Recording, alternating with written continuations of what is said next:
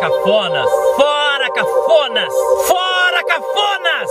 Com arroba Miltinho Talaveira.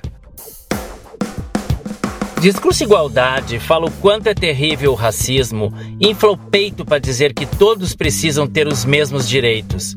Mas busca no grupo das amigas uma pretinha para fazer faxina três vezes por semana, que seja de confiança, para não cobrar vínculo empregatício ou hora extra quando ficar um pouquinho mais de favor, também como babá do filho. Bando de gente cafona!